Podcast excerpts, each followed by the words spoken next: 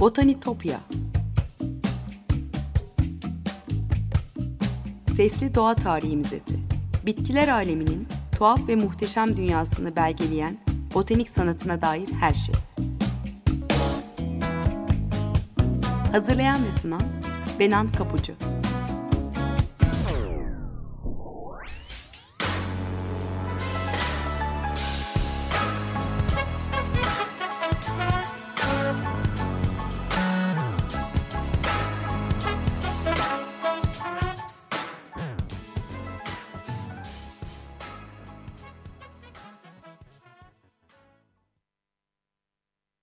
Merhaba sevgili Açık Radyo dinleyicileri, Botanitopya'ya, bitkiler aleminin tuhaf ve muhteşem dünyasına hoş geldiniz. Anlatıcınız ben Benan Kapucu.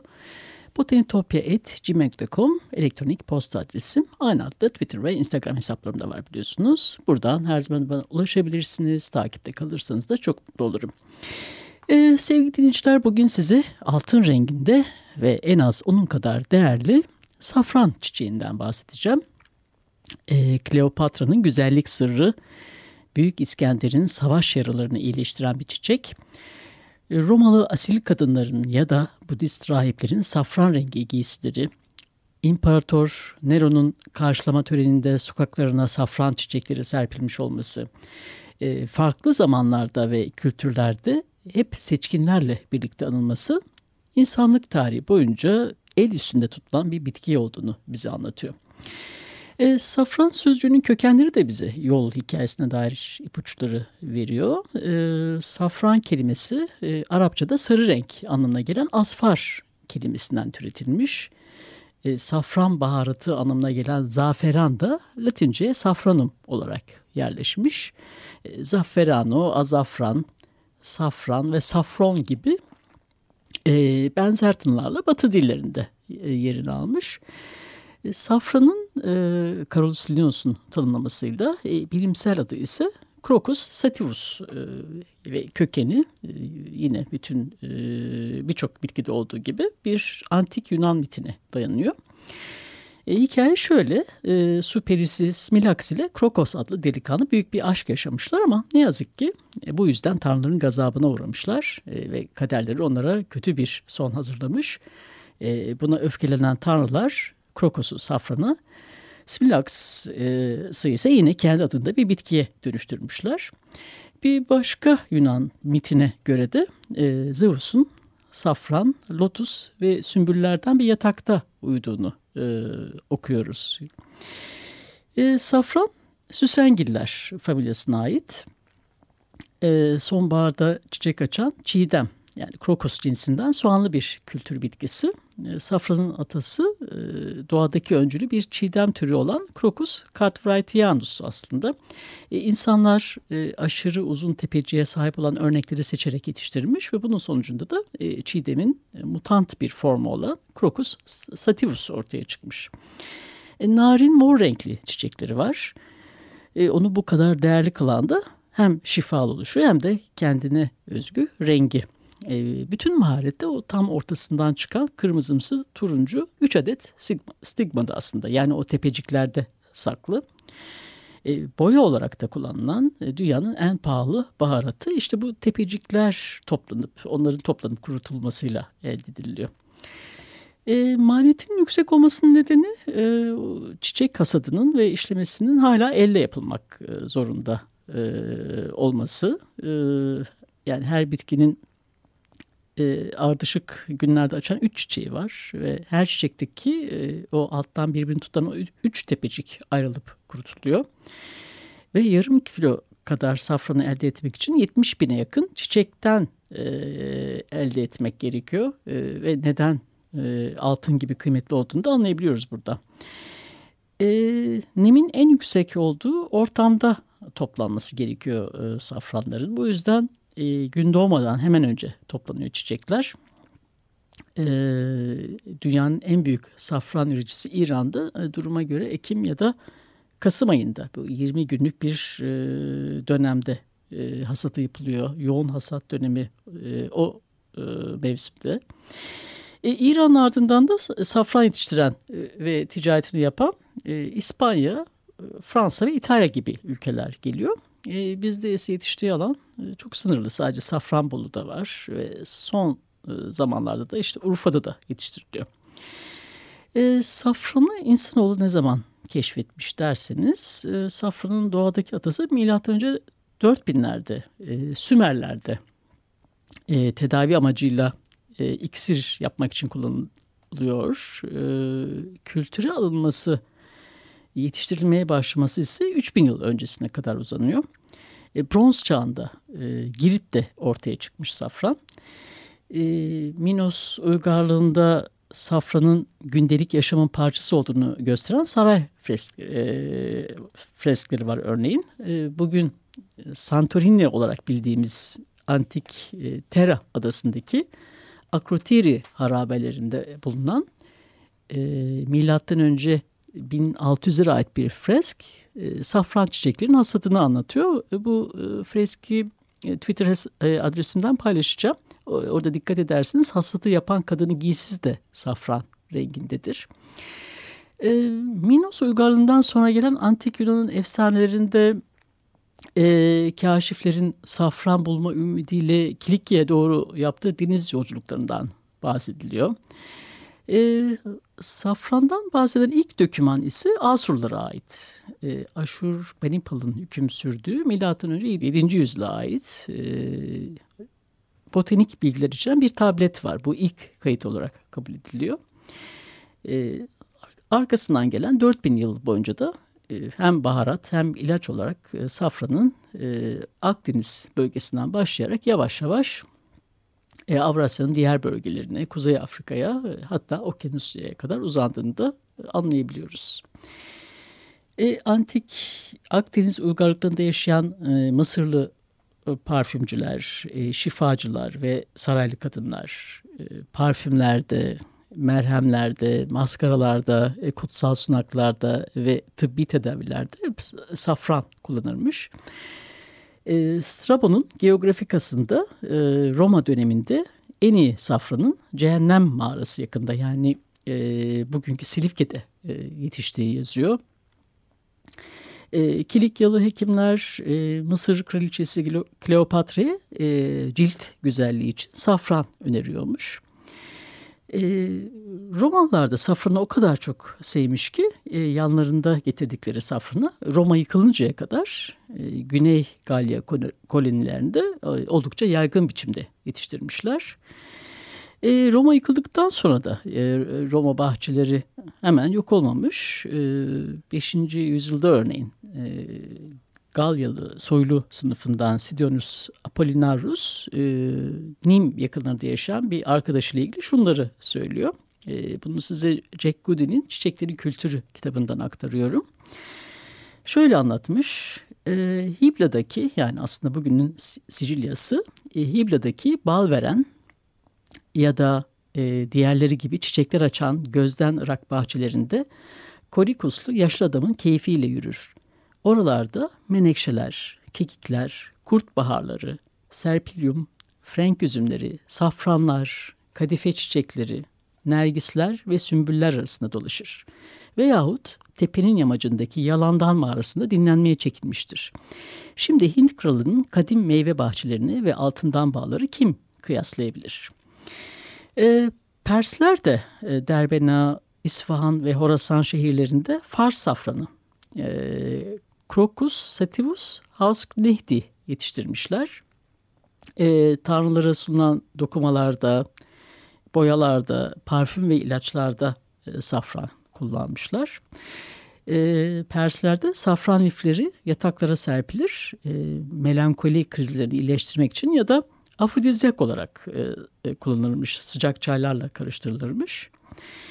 E, Zerdüşt dininin e, kutsal bitkilerinden biri de e, safrandır. E, bu inanışa göre safran, yani zeferan çiçeği, e, insanların iyiliğini, huzur ve güvenliğini sağlayan e, Zamyat adlı bir meleğin çiçeğidir.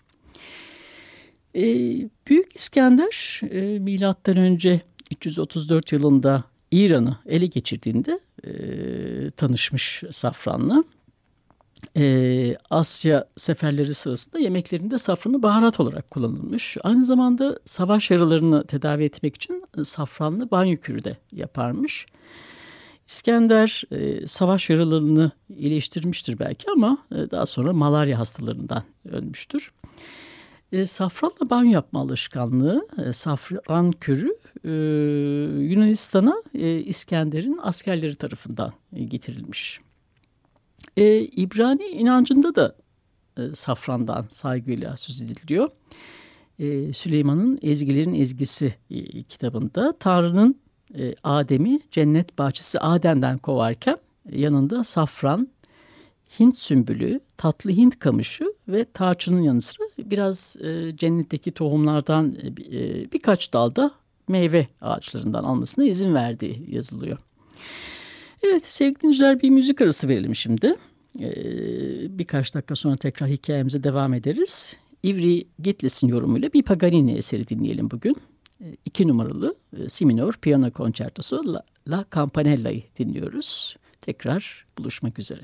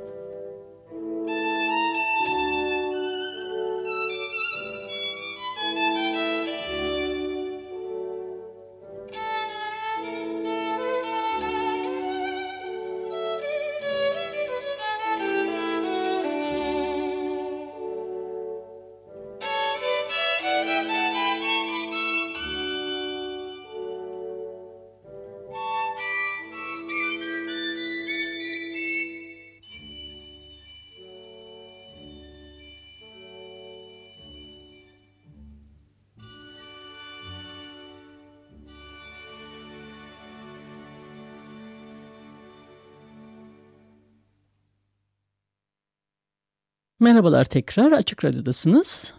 Hem altın sarısı hem altın kadar değerli bir çiçeği, safranı konuşuyoruz. E, safranın Güney Asya gelişiyle ilgili birbiriyle çalışan teoriler var. E, Keşmir ve Çin söylencelerine göre safran dokuz yüz ile iki bin beş yüz yıl önce bir zamanda buralara ulaşmış. E, kimi söylencelere göre ise M.Ö. beş yüzlerde e, Perslerin e, park ve bahçelerde safran soğanlarını dikmesiyle ya da e, Keşmir'i işgal ettiğinde orada koloni kurmasıyla safranın bu topraklara girdiğini söylüyor. E, Fenikelilerde e, boya olarak ve melankoli tedavisi için Keşmir safranının ticaretini yapmışlar. E, daha sonra tüm Güney Asya'da baharat olarak e, kullanılmaya başlamış. E, yemeklerde ya da boya maddesi olarak e, kullanılmış. E, safranın Hindistan'da yaygınlaşmasını sağlanan ise Hindistan'ın yerli Türkleri, Mugallar olmuş e, kaynaklara göre. E, eski Çin tıp kitaplarında da safrandan e, söz ediliyor. E, Milattan önce iki yüz ile üç yüz yıllarından kalma ve efsanevi Yan İmparatoru Shenong'un hazırladığı sanılan kırk ciltlik e, Shenong'un Büyük Şifalı Bitkiler kitabı e, da e, bu ilaçlarla ilgili bu eserde e, farklı rahatsızlıklar için bitkilerden yapılan iki yüz elli iki tedavi biçiminden söz ediliyor. İngiliz tarihçi Andrew Dolby, Dangerous Taste, The Story of Spices, yani Tehlikeli Tatlar, Baharatların Öyküsü kitabında Keşmir'e safranı getirenlerin büyük ihtimalle Persler olabileceğini söylüyor. Bununla ilgili ilk yazılı kayıtta üçüncü yüzyılda yaşamış Çinli bir herbalist Van Zen'e ait. Safran Buda'ya sunulmak üzere Keşmir'de yetiştirilir diye yazar ve döneminde safranın nasıl kullanıldığını da şöyle anlatır Van Zen. Safran çiçeği birkaç gün sonra solar, sonra da safran elde edilir. Ee, sarı rengiyle değerlidir. Şaraba koku vermek için kullanılır. Ee, Zen aynı zamanda e, Buda Siddhartha Gautama'nın ölümünden sonra Hindistan'da e, Budist keşişlerin safran renkli giysiler giymeye başladığını da yazmış. E, tabii bu, bu giysiler safranla değil, aslında zerdeçalla ya da tropik e, yak meyvesiyle boyanmıştır. E, yedinci yüzyıldan Ermeni şair ve yazar Ananya Şirekats de e, safrandan söz ediyor. Çin'i anlatırken şöyle demiş örneğin. Orada o kadar çok safran vardır ki diyor. Eğer birisi bembeyaz giyinmiş şekilde beyaz bir atın üstünde ve beyaz bir şahin ile ava çıksa geriye döndüğünde hepsi sapsarı olurdu. E, Avrupa'ya bakarsak Roma İmparatorluğu'nun çöküşünden sonra safran yetiştiriciliği de oldukça azalmış Avrupa'da. E, doğrulayan bir kanıt yok ama Haçlı seferlerinden dönen askerlerle e, hacıların safran soğanlarını e, kutsal topraklardan tekrar Avrupa'ya götürdüğü düşünülüyor. E, Avrupa'ya nasıl gelmiş orası kesin değil ama İtalya, Fransa ve Almanya'da da yetiştiriliyor safran. on dördüncü yüzyılda Avrupa'yı büyük yıkıma uğratan o kara veba salgını sırasında safran bazlı ilaçlara talep çok yükselince Venedik ve Ceneviz gemileri Rodos'tan ve Güney Akdeniz'den o safran yetiştiren ülkelerden safran getirmişler. E, seferlerinden birinde safran yüklenmiş bir gemi e, okyanuslarda korku salan korsanlar tarafından çalınınca on dört hafta boyunca sürecek safran savaşı çıkmış. E, tehlikeli tatlar gerçekten. Yani bitkilerin konu olduğu ne kadar çok savaş var. İşte bu çatışmalar yüzünden e, safran korsanları da artık yıldırdığı için e, Bazel'de safran kültürü alınmaya ve ticaret yapılmaya başlanmış. E, buradan da Nürnberg'e doğru genişlemiş ve kısa bir süre sonra da başta e, Norfolk ve Suffolk olmak üzere tüm İngiltere'ye yayılmış. E, Bazel'de üretim durmuş ama İsviçre dağlarında hala safran çiçekleri açmaya devam ediyor. E, İngiltere'nin doğusunda e, yün üretimi yapan küçük bir kasaba olan Essex'in Saffron Walden kasabasının adı da buradan geliyor. Yani İngiltere'de safran yetiştiriciliğinin ve ticaretinin de merkezi burası. E, Orta Çağ Avrupa'sında safran mutfakların vazgeçilmez malzemelerinden biriydi. Ancak tabii maliyeti yüksek olduğu için ve az bulunduğu için safran taşiş ediliyordu. E, Aspir e, Cartamus tinctorius e, çiçeğinin parçaları e, bu toplanan safran tepeciklerin arasına karıştırılıyor. E, toz safrana öğütülmüş re, e, zerdeçal kökü de ekleniyordu. Hatta on beşinci yüzyılda bu sahteciliği engellemek isteyen Almanlar e, tahşiş yapanların yakılarak ya da e, diri diri gömülerek cezalandırılacağını da ilan etmiş. E, bitkilerin E, sembolik dünyasını eserlerine taşıyan e, zamanının botanikçileriyle hep dirsek temasında olmuş Shakespeare'de e, yer vermiş safrana. E, örneğin bin altı yüzlerin başında yazdığı e, farklı sınıflardan iki gencin aşk öyküsünü anlatan bir sorun komedisi olan Yeter Ki Sonu İyi Bitsin oyunun beşinci perdesinde e, yaşlı Lord Lafı Kontes'e şöyle der. E, Tiyatrocu değilim ama affınıza sığınarak okumaya çalışayım. Hayır, hayır, hayır. Oğlunuz çiğ renkli, ipek şeritler takan, safran rengindeki kötülüğüyle yarı pişmişleri ve hamları kendi rengine döndürebilen o serseri tarafından baştan çıkarıldı. O olmasaydı şu saatte geliniz hayatta, oğlunuz kendi evinde ve şu sözünü ettiğiniz alacalı hezen arısının değil, kralımızın gözüne girmiş olurdu. Burada hezen arısı da çok üretken olmayan, yalnızca uçarken çok ses çıkaran parlak renkli bir arı türü. Ee, kış masalı oyununda da e, clown e, armutlu turtasını renklendirmek için safran ister. O dönemin İngiliz mutfağında e, fırında armutlu turtayı renklendirmek için safran kullanılmış ol, olmalı elbette ama Shakespeare e, burada her zaman yaptığı gibi sembolik bir anlam yükleyerek hamlığı, Ee, henüz şeklini almamış gençliği anlatmak istiyor. Ee, İngiliz mutfağında bugün e, safranla renklendirilmiş turtalar yok ama hala Cornwall e, bölgesinde safranlı kek geleneği sürüyor. Tabii Avrupa'da birçok mutfağa girmiş safran biliyorsunuz. İspanyolların paellası, İtalyanların risottosu, e, Fransızların balık güvecinde bol bol safran kullanılıyor. E, doğuda da safranlı pilavın, e, Osmanlı'da zerdenin en güzide baharıtı. Ee, Anadolu'daki hikayesine bakarsak safran Hititlerden beri Anadolu'da e, bilinen ve ilaç olarak kullanılan bir bitki. Hititler safrana azupiru derlermiş. E, on dördüncü yüzyılın başlarında Anadolu'nun bazı bölgelerinde çok miktarda safran üretilmiş. E, İbn-i Battuta e, seyahatnamesinde Göynük bölgesi için burada ne bağ ne bahçe var. Safrandan başka hiçbir şey yetiştirilmez diyor örneğin.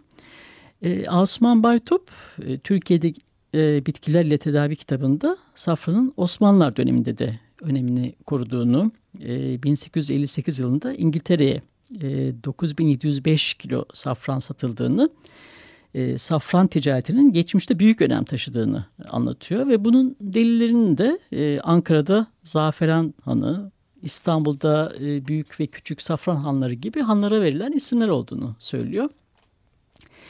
Mardin'de Süryanilere ait olan Deyruz Safran Manastırı da adını binanın yapılışı sırasında harcına katılan safrandan alıyor. Bir inanışa göre manastır yapılırken buradan geçen bir kervan sahibi manastırda konaklamak için durmuş ama buradaki ortamdan çok etkilenmiş ve kalmaya karar vermiş. Ve kervanda taşıdığı safranı da manastır yapımında kullanılan harca karıştırmış. İşte bu yüzden manastırın etkileyici yapısı sarımsı bir renk taşır.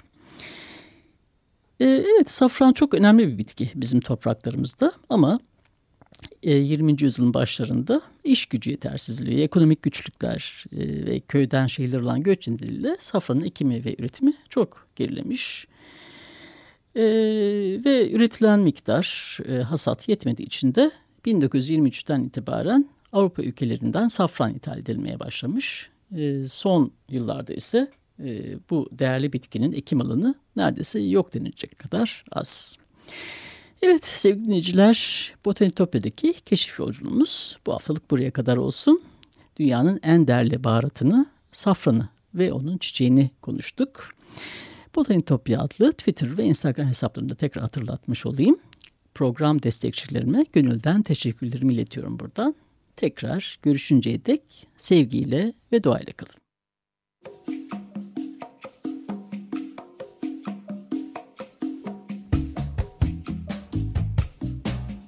Botanitopya. Sesli Doğa Tarihi Müzesi. Bitkiler aleminin tuhaf ve muhteşem dünyasını belgeleyen botanik sanatına dair her şey. Hazırlayan ve sunan Benan Kapucu.